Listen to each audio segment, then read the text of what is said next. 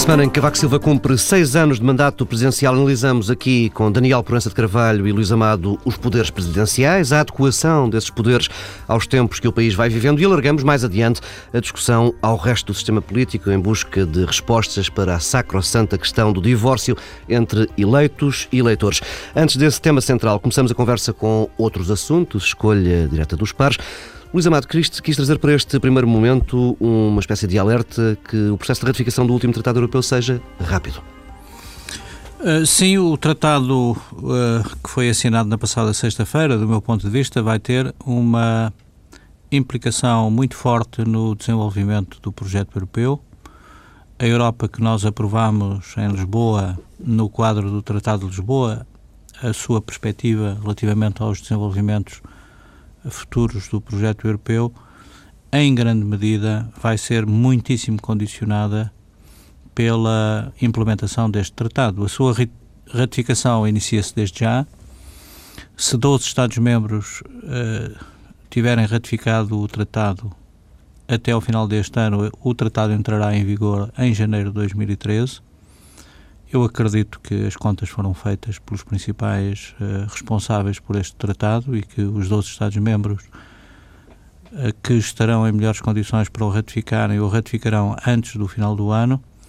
E acredito que na situação em que o país se encontra, a circunstância de nós podermos rapidamente dar um sinal de que pretendemos uh, reagir à adversidade da situação de resgate em que nos encontramos com determinação e com um amplo consenso político, deveria merecer a maior das atenções dos responsáveis políticos. Acredito que até ao final uh, desta sessão legislativa, até ao verão, se deveria proceder à ratificação do tratado para evitar uh, mais problemas do que aqueles que já temos, e são muitos, de incerteza nos mercados relativamente à situação financeira do país advogaria por isso um processo de ratificação rápido, uh, na certeza de que quer o PS, quer o PSD, quer o PP são partidos que se mantêm firmes na convicção de que o destino do projeto europeu para Portugal é o melhor destino para o país. Não antevê nem imagino nenhuma hesitação do Partido Socialista nesse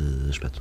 Não, não posso tampouco imaginar que haja qualquer hesitação relativamente a isso independentemente do ajustamento que se terá que fazer relativamente a algumas das disposições do tratado, há formulações no próprio tratado que permitem eh, encarar eh, opções eh, de amplo consenso envolvendo o Partido Socialista sem pôr em causa as posições que o PS já tomou eh, nessa matéria. Daniel de Carvalho, um olhar crítico sobre uma petição que chegou hoje mesmo à Assembleia da República. Manifestar enfim, o meu choque pelo facto de verificar que uma petição a pedir à Assembleia da República, a pedir a admissão do Presidente da República, tenha recolhido 40 mil assinaturas, presumo que online. Uh, e choca-me porque a cidadania envolve direitos, mas também deveres. É? E eu acho que nós esquecemos muito o dever de respeito pelas instituições, eh, respeito pelos órgãos de soberania uh, democráticos, Neste caso concreto, sobretudo, respeito pelo Presidente da República. Claro que nós podemos discordar das suas atitudes, é um direito que a todos cabe sem nenhuma limitação, até o podemos fazer em, em termos veementes, mas chegar a este ponto uh, acho que é desqualificar um pouco a, a democracia, o Estado de Direito, e, e, o meu apelo é que os cidadãos.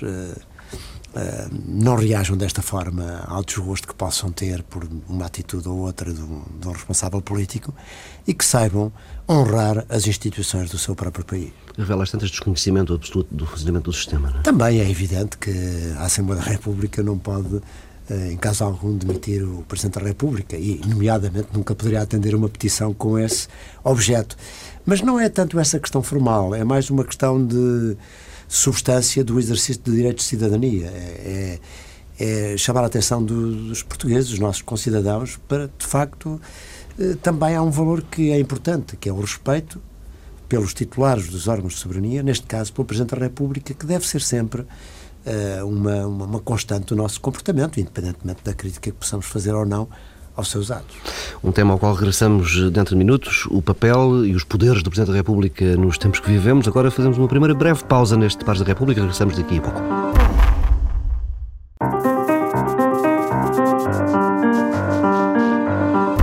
Regressamos com o tema principal. Esta sexta-feira, Cavaco Silva cumpre seis anos de presidência da República. Mais do que fazermos aqui um balanço desses anos, o que vos proponho é uma análise ao nosso semipresidencialismo. O Presidente da República é eleito por voto direto, tem por isso mesmo eh, forte legitimidade política, mas um conjunto de poderes que, desde a revisão constitucional de 82, ficou algo limitado. A função tem sido desenhada, definida em andamento pelos diversos eh, presidentes, cada um com um entendimento diferente e com formas distintas de entender a prática desses poderes. Basta olhar para, por exemplo, o exercício do poder de veto para descobrir precisamente essas diferenças.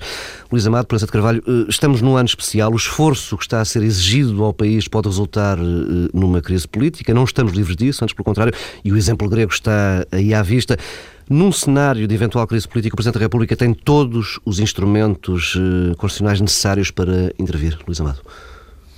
Sim, eu creio que sim. Já houve situações de crise no país, de crises políticas mais agudas, em que o Presidente da República teve condições e instrumentos para uh, responder à situação crítica em que o país se encontrava e repor uma normalidade constitucional. Já houve um presidente que demitiu um primeiro-ministro com maioria no Parlamento, é? Já houve todas as situações possíveis. Eu não vejo que haja um grande problema. Primeiro, em relação à sua introdução, devo dizer que nós não devemos antecipar crises que não que não existem e, e portanto já basta a desgraça que nós temos não criemos artificialmente quase com a ansiedade que o jornalista sempre gosta de projetar sobre a realidade. Nem infelizmente parece haver indícios não, de, não, de que isso possa não. vir a acontecer. Eu acho que o país nesse aspecto, valha-nos isso, é. tem tido uh, sempre com uma grande sensatez do eleitorado português, percebendo o que está em causa em cada momento de crise e de mudança,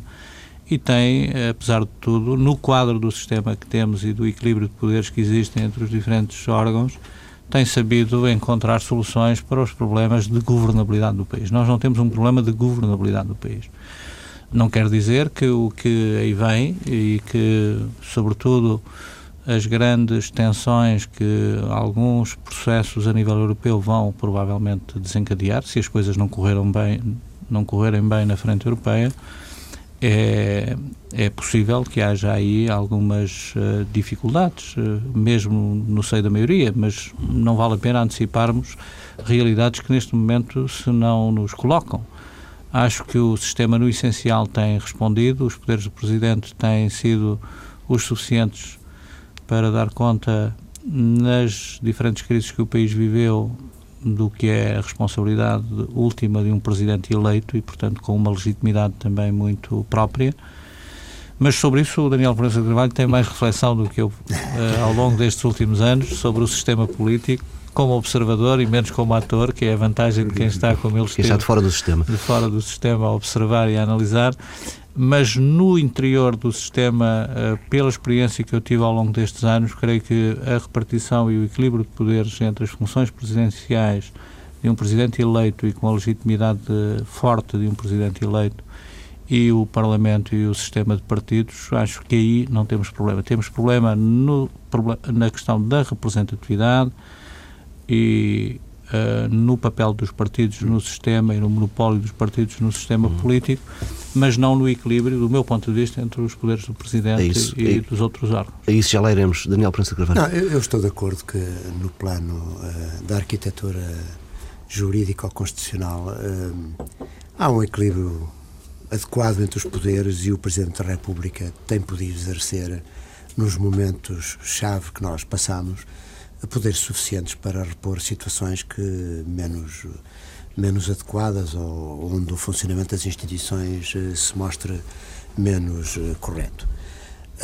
Agora, para além dos, dos poderes uh, jurídicos que o Presidente tem, é evidente que há o tal poder uh, que tem várias designações de influência, magistratura de influência, da magistratura, que, que tem a ver com o facto de o Presidente, ao ser eleito por sufrágio direto e universal, uh, adquire uma legitimidade democrática fortíssima, o que lhe dá uma autoridade para poder influenciar uh, o desenvolvimento das políticas, o equilíbrio entre os poderes, uh, e, portanto, pode exercer um, uma magistratura de influência que, em momentos de dificuldades, em momentos de crise, pode ser muito importante. De resto, se alguma crítica eu tenho feito ao atual Presidente, é justamente não ter exercido na plenitude das suas possibilidades essa influência no sentido de evitar crise, de gerar maior consenso, de procurar soluções para os grandes problemas que nós temos eh, através de, enfim, da sua influência junto dos líderes eh, partidários, quer do governo, quer da oposição, eh, e, portanto, a margem de manobra desse poder é muito grande. Em qualquer caso, ainda no plano dos poderes que a Constituição poderia atribuir ao Presidente, eu atrevia-me a dizer que não seria tanto no plano político, mas uh, para que isso não gerasse conflitos com os outros poderes, é muito importante que, uh, na situação, no sistema que nós temos, que haja um bom equilíbrio entre os poderes da Assembleia da República, Governo e Presidente, de modo a não haver choques e conflitos institucionais. Mas, por exemplo, o, poder, o Presidente podia ter poderes uh, mais reforçados num sector que eu acho que bem precisava do exercício da justiça, poder, que era a justiça. E tenho defendido isso. Uh, e porquê? Porque a justiça tem. Um, ehm, nós, uh, através de uma, a meu ver, falsa ideia da independência do Poder Judicial, acabamos por criar um poder que, por um lado, tem um déficit de legitimação, eh, uma vez que eh, é um, mais um, um poder eh, autorregulado que não, não resulta do sufrágio, não tem uma ligação ao sufrágio e mesmo os poderes democráticos praticamente não têm influência sobre ele no sentido de o melhorar e no sentido de se responsabilizar por ele. Portanto, há aqui, a meu ver, um déficit neste, no Poder Judicial que tem sido muito aproveitado por corporações que, de alguma maneira, o capturaram sendo um poder do Estado, e com isso os cidadãos não têm ganho, e temos visto que, de facto, é, é um dos sectores, há quase unanimidade sobre esse ponto, que pior tem funcionado na sociedade portuguesa. E, portanto, aí seria um sector onde o Presidente podia ter uma influência, com essa sua forte legitimidade, eh, de modo a conferir também legitimidade ao Poder Judicial e, eh, e, poder ser um fator positivo. Por exemplo, no Supremo, uh, no, no, no, Conselho Superior da Magistratura, ser o Presidente a ter um poder significativo de nomeação de, de membros, uh, de modo exatamente a conferir maior legitimidade e pôr um, um, escrutínio mais exterior ao funcionamento do sistema. Ter também uma palavra a dizer na escolha do Procurador-Geral da República. Bem, isso já tem, não é? Felizmente, não é? Uma vez que o Procurador-Geral da República Sim, é. é.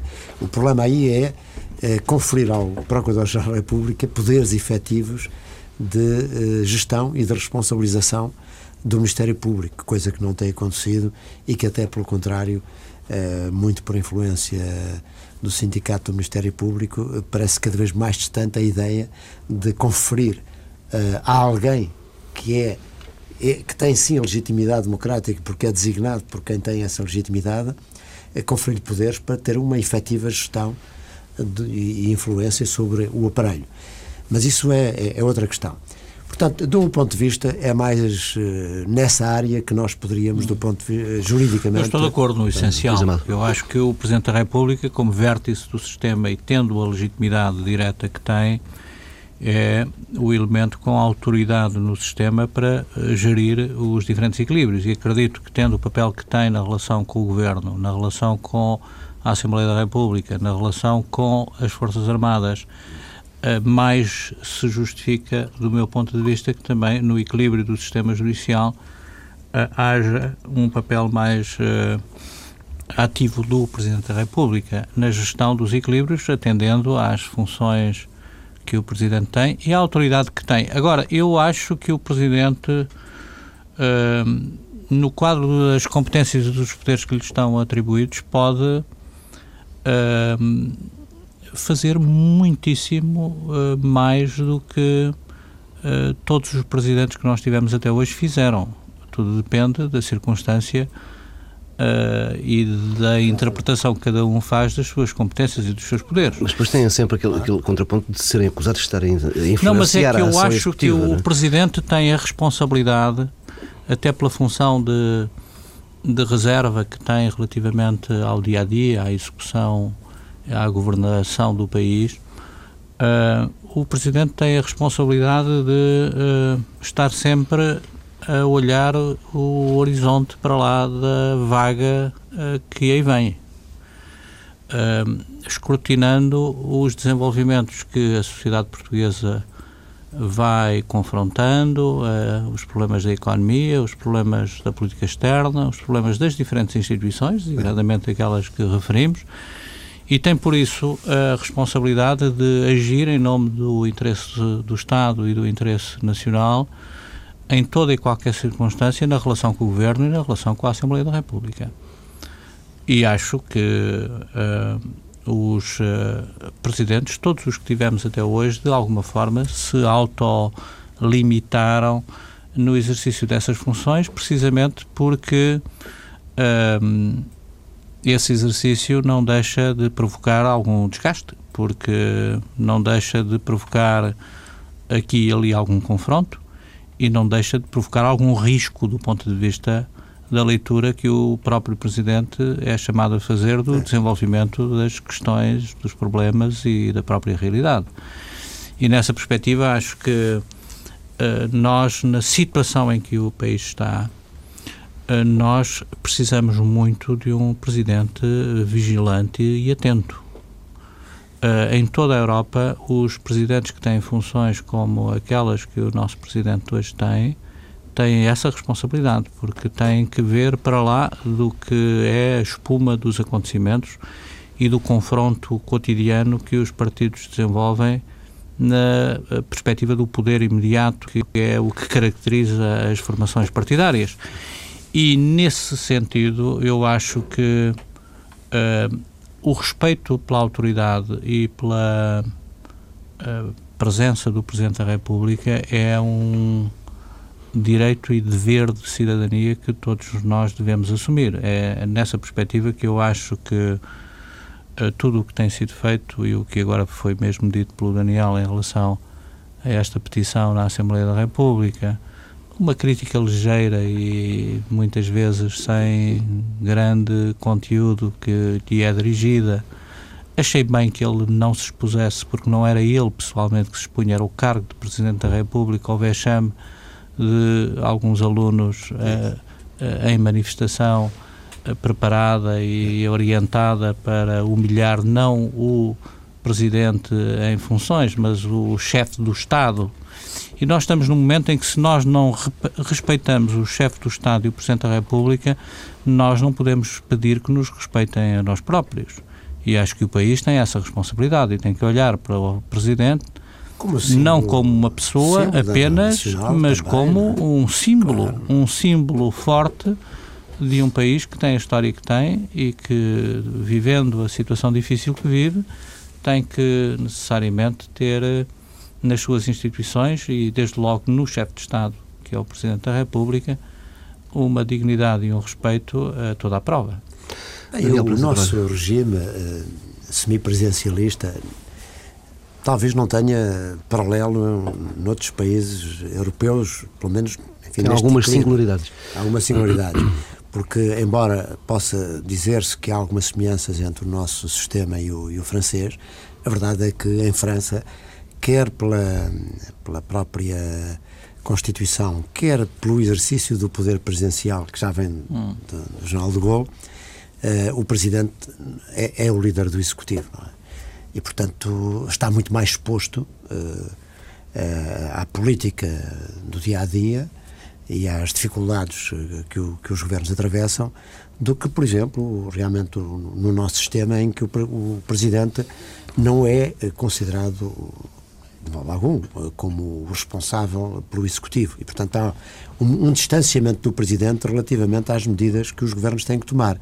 Isso também lhe dá uma certa cobertura, naturalmente e torna-o protege do risco. Protege do risco, exatamente. Mas isso uh, foi, a meu ver, bem feito pelos nossos constituintes, porque nós também precisamos de um símbolo na chefia do Estado que possa estar protegido, possa merecer esse respeito, uh, porque há aqui fragilidades da nossa própria democracia.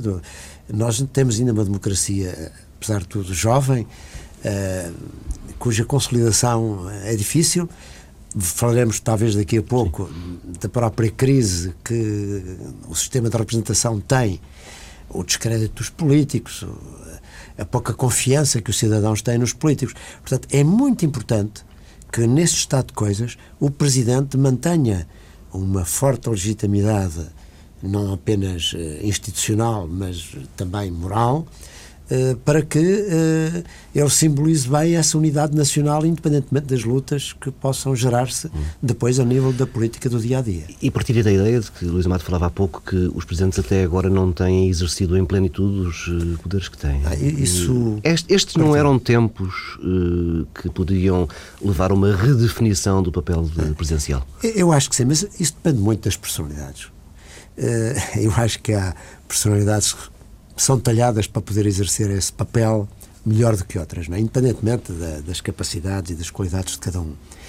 um é claro que uh, quando, por exemplo, se tem um perfil muito executivo uh, de alguém, o professor Cavaco Silva, uh, durante muito tempo foi visto mais como um líder, quer do governo, quer do partido, um homem da ação, é? um homem muito mais do, do, do, do real do que da distância que um Presidente tem, e uh, é possível ainda que essa sua própria experiência uh, tenha feito com que ele não tenha, uh, numa posição de maior distanciamento e de maior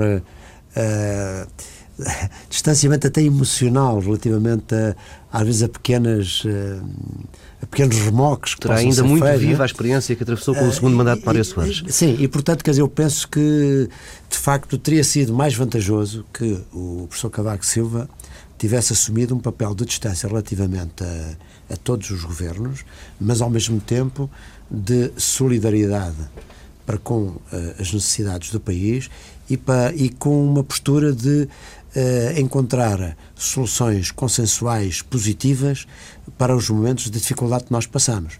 Eu acho, por exemplo, que a crispação que houve entre o Presidente e o Primeiro-Ministro José Sócrates durante a última fase, designadamente, da, do governo José Sócrates, acho que não foi positiva para ninguém, nem, nem para um nem para o outro. Acho que o, país não saiu beneficiado disso, não é? Portanto, acho que uma distância do Presidente relativamente ao governo que está em funções, mas ao mesmo tempo uma postura positiva de procurar, quando não concorda, eh, que, enfim, através de meios discretos, eh, procurar também influenciar, mas sem que essa influência possa ser encarada como hostilidade. Não?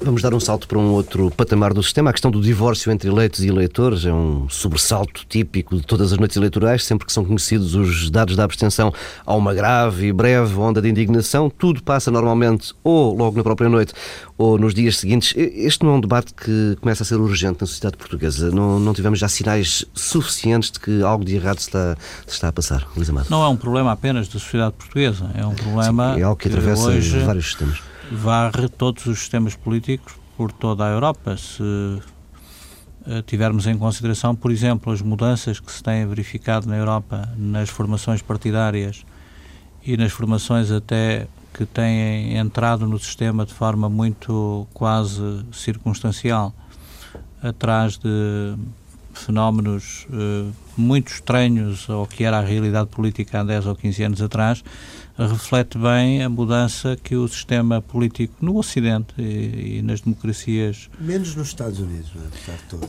Os Estados Unidos uh, preservam, apesar é. de tudo, a bipolarização que o sistema tem segregado, mas apesar disso também uh, não deixa de haver hoje uma crise de representação política manifesta em muitos setores da sociedade americana que nós não estávamos habituados a ver. Por exemplo, a campanha que se desenvolve hoje contra o Congresso e contra os privilégios Sim. dos congressistas, pondo em causa uh, uma instituição que era uma instituição de referência intocável no sistema americano. Uh, eu que tenho acompanhado essa campanha, uma campanha negra contra os privilégios dos deputados americanos, é também um fenómeno novo no sistema político americano. Mas é, é mais transparente esse ataque, é mais é, um pouco anglo-saxónica de uma maneira mais. É porque aberta. as regras são essas. Exatamente. As regras são sempre essas. Menos subterrânea, digamos assim. É? É, é, é, o problema português é, é um problema também que reflete a dificuldade em que o país vem mergulhando e, e a dificuldade uh, que temos todos em reconhecer que o país uh, viveu um período de relativo uh, crescimento e melhoria das condições de vida e de bem-estar durante algumas décadas e que subitamente de forma paulatina, na última década e em particular nos últimos anos, o grau de satisfação das expectativas dos eleitores por parte dos partidos políticos e dos diferentes governos tem sido mais difícil de realizar, de materializar. E essa frustração uh, e a lei de bronze de expectativas frustradas que cria sempre uh, fenómenos novos do ponto de vista político também está presente no nosso sistema. É natural que no fim desta crise a desilusão de muitos setores da sociedade em relação à classe política portuguesa seja maior do que era há 10 ou 15 anos atrás. Mas o que eu acredito é que o que se está a passar também por toda a Europa, associando a participação e a vida democrática a fenómenos de comunicação mais inovadores e a novas uh, formas de ação política e de iniciativa que estão em curso e que nós podemos identificar facilmente no dia a dia da nossa vida coletiva, acredito que essas novas formas de participação, de estímulo e de iniciativa política acabarão por ter expressão no sistema político mais cedo ou mais tarde.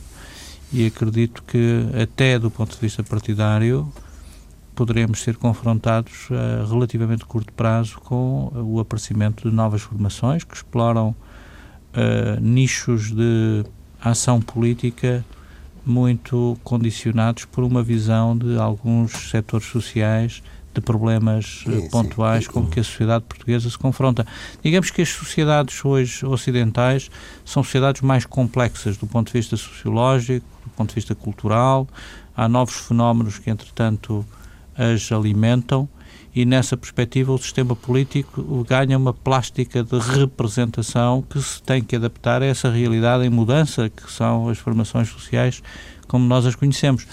Como há de facto o espartilho da crise que uh, na gestão de expectativas condiciona muito a atividade dos partidos, eu acredito que isso possa vir a ter algum reflexo no desencanto que se vai manifestando aqui e ali em relação à capacidade dos políticos responderem aos problemas, às inquietações e às dificuldades com que as populações se confrontam. Daniel Prensa Carvalho, como é que se resolve este problema? Eu, eu, acho que este problema não vejo ter nenhuma resolução fácil, não é? é porque há de facto, eh, ao longo dos últimos anos, uma degradação da imagem dos políticos junto dos cidadãos. Isso é uma, uma evidência. Todos os estudos de opinião o demonstram os políticos eh, e o Parlamento estão normalmente na, na escala de respeito dos cidadãos eh, cá muito para baixo, não é? E a ideia de que os políticos eh, não dizem a verdade, a ideia de que os políticos apenas pensam nos seus interesses, que têm privilégios, mesmo nós sabendo que os políticos afinal são mal pagos, não, é? não têm quase nenhumas compensações, todos eles acabam mal eh, na, na, no tratamento da sua imagem na, opinião pública. Portanto, há aqui um, uma, um processo de degradação degenerativo que eu não vejo como terminar é? e como ultrapassar. Claro que há fatores, eh, os políticos têm eles próprios alguma e uma, uma grande parte de responsabilidade por isso, sem dúvida. Porque muitas vezes na, nas, nas campanhas eleitorais fazem sempre promessas que depois se verifica que são desfeiteadas no dia seguinte das eleições. Isto tem acontecido sistematicamente com todos os governos. Depois, sempre muita tendência de acusar o, os governos anteriores eh, eh, de, de, todo o mal, em vez de haver alguma continuidade e algum respeito. Muito uh, também tem contribuído, a meu ver, para essa imagem degradada dos políticos o facto de se terem feito campanhas pessoais, onde se atingem os políticos não discutindo as suas opções políticas, as suas decisões políticas, mas procurando em, achincalhar as suas vidas privadas, invadindo por vezes de uma forma excessiva a privacidade dessas pessoas, expondo-os nos aspectos mais negativos. Portanto, todos nós, a comunicação social, todos nós temos alguma responsabilidade na degradação dessa imagem, não apenas os políticos. Agora, algumas medidas, algo que têm sido aventadas e sugeridas para alterar a situação, eu acho que não tem, não tem. Sim, por exemplo, a hipótese do círculo uninominais, de modo a que os cidadãos pudessem identificar o seu representante eh, nas eleições, quando nas eleições legislativas e, e no seu lugar no Parlamento. Bom, eh, isto é um sistema que de, teria essa vantagem, mas também tem outros inconvenientes. Eu acho que nós, portugueses, temos de ter muito cuidado com o problema da governabilidade. E a ideia de criar uh, uh, dentro do Parlamento deputados com uma forte legitimação ao seu círculo, a pensar nos interesses do seu círculo, fora de um controle partidário, também pode levar ao risco de desorganizar as correntes dentro do Parlamento e, no fundo, criar ingovernabilidade, que também é um valor muitíssimo importante. Porque uh, alguma coisa positiva nós temos tido. Temos tido estabilidade partidária. E isso é, tem sido positivo. Nós não temos assistido no Parlamento, com frequência, a dissidências que ponham em causa a estabilidade dos governos. E isso é também, como digo, muitíssimo importante. Nós, neste momento, temos uma maioria. Maioria que é controlada por dois partidos.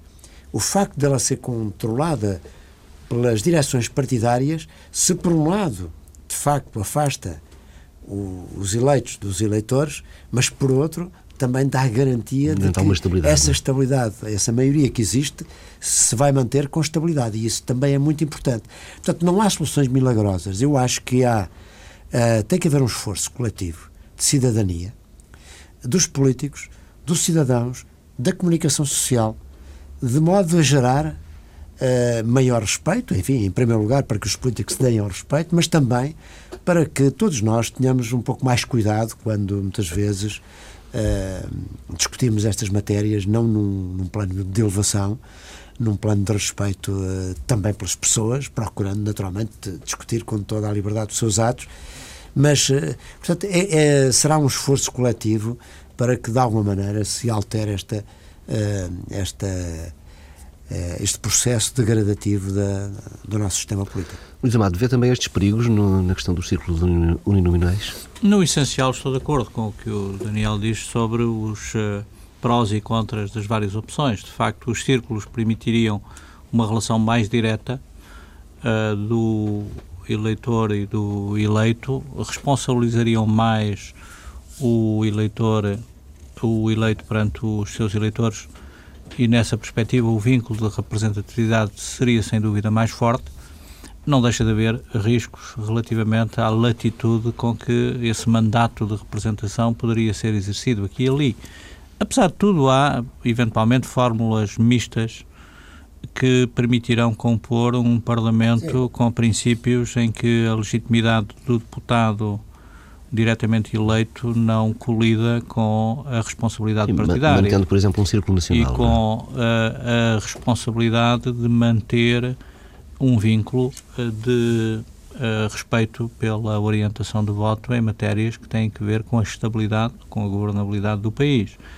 Há por isso fórmulas que permitem equilibrar mas eu creio que problemas. não seria por aí também que se alteraria de uma forma Mas no essencial, uh, acho que os problemas têm muito que ver com a responsabilidade dos partidos e com a imagem dos partidos e com a capacidade que os dirigentes partidários saibam uh, transmitir de colocarem em momentos determinados sempre o interesse nacional à frente do interesse do partido, ter a noção do que é o respeito pelos compromissos que estão para lá do uh, objeto de confronto pelo poder que é próprio e caracteriza as formações partidárias e saber criar, do meu ponto de vista, foi esse um dos problemas com que o país viveu nos últimos anos, saber criar um ambiente saudável de interpretação dos interesses do país e colocar a ação partidária ao serviço do interesse do país.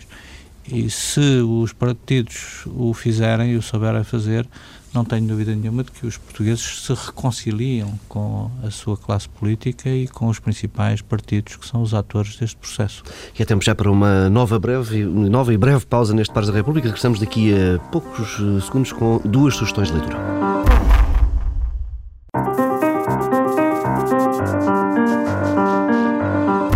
Terceira e última parte do Pares da República, duas breves, apressadas mesmo, sugestões de leitura. Daniel Prensa de Carvalho, última produção do Projeto Farol, Portugal em 2020. Portugal em 2020, entre o sucesso ou a irrelevância.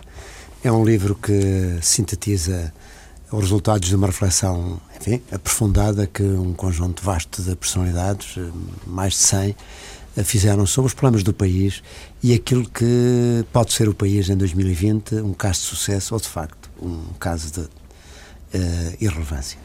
Luís Amado, quero sublinhar aquilo que foi hoje o livro do dia aqui na TSF. É o Projeto Farol, mas como o Daniel a fez, acho que é importantíssimo refletir sobre o futuro do país a longo prazo, independentemente ou para lá dos problemas de conjuntura que vivemos mas gostaria também de acompanhar a TSF na recomendação que fez para o livro do dia 2, A Civilização, um livro de um historiador importante, Niall Ferguson, acabou de ser traduzido em português, eu por acaso estou a lê-lo, e registar que eh, também há consideração pelo papel importante que Portugal tem na história do Ocidente, na formação do Ocidente e da globalização. Acredito também por isso que o contacto com a história tal como ela nos é transmitida por historiadores que, não sendo portugueses, não deixam de reconhecer o nosso papel, é um instrumento importante também para a nossa autoestima. Para a nossa autoestima. Luís Amado com, e Daniel Prensa de Carvalho, duas sugestões, como eu disse, muito apressadas. Fica por aqui esta edição de Pares da República. Regressamos na próxima semana, à mesma hora.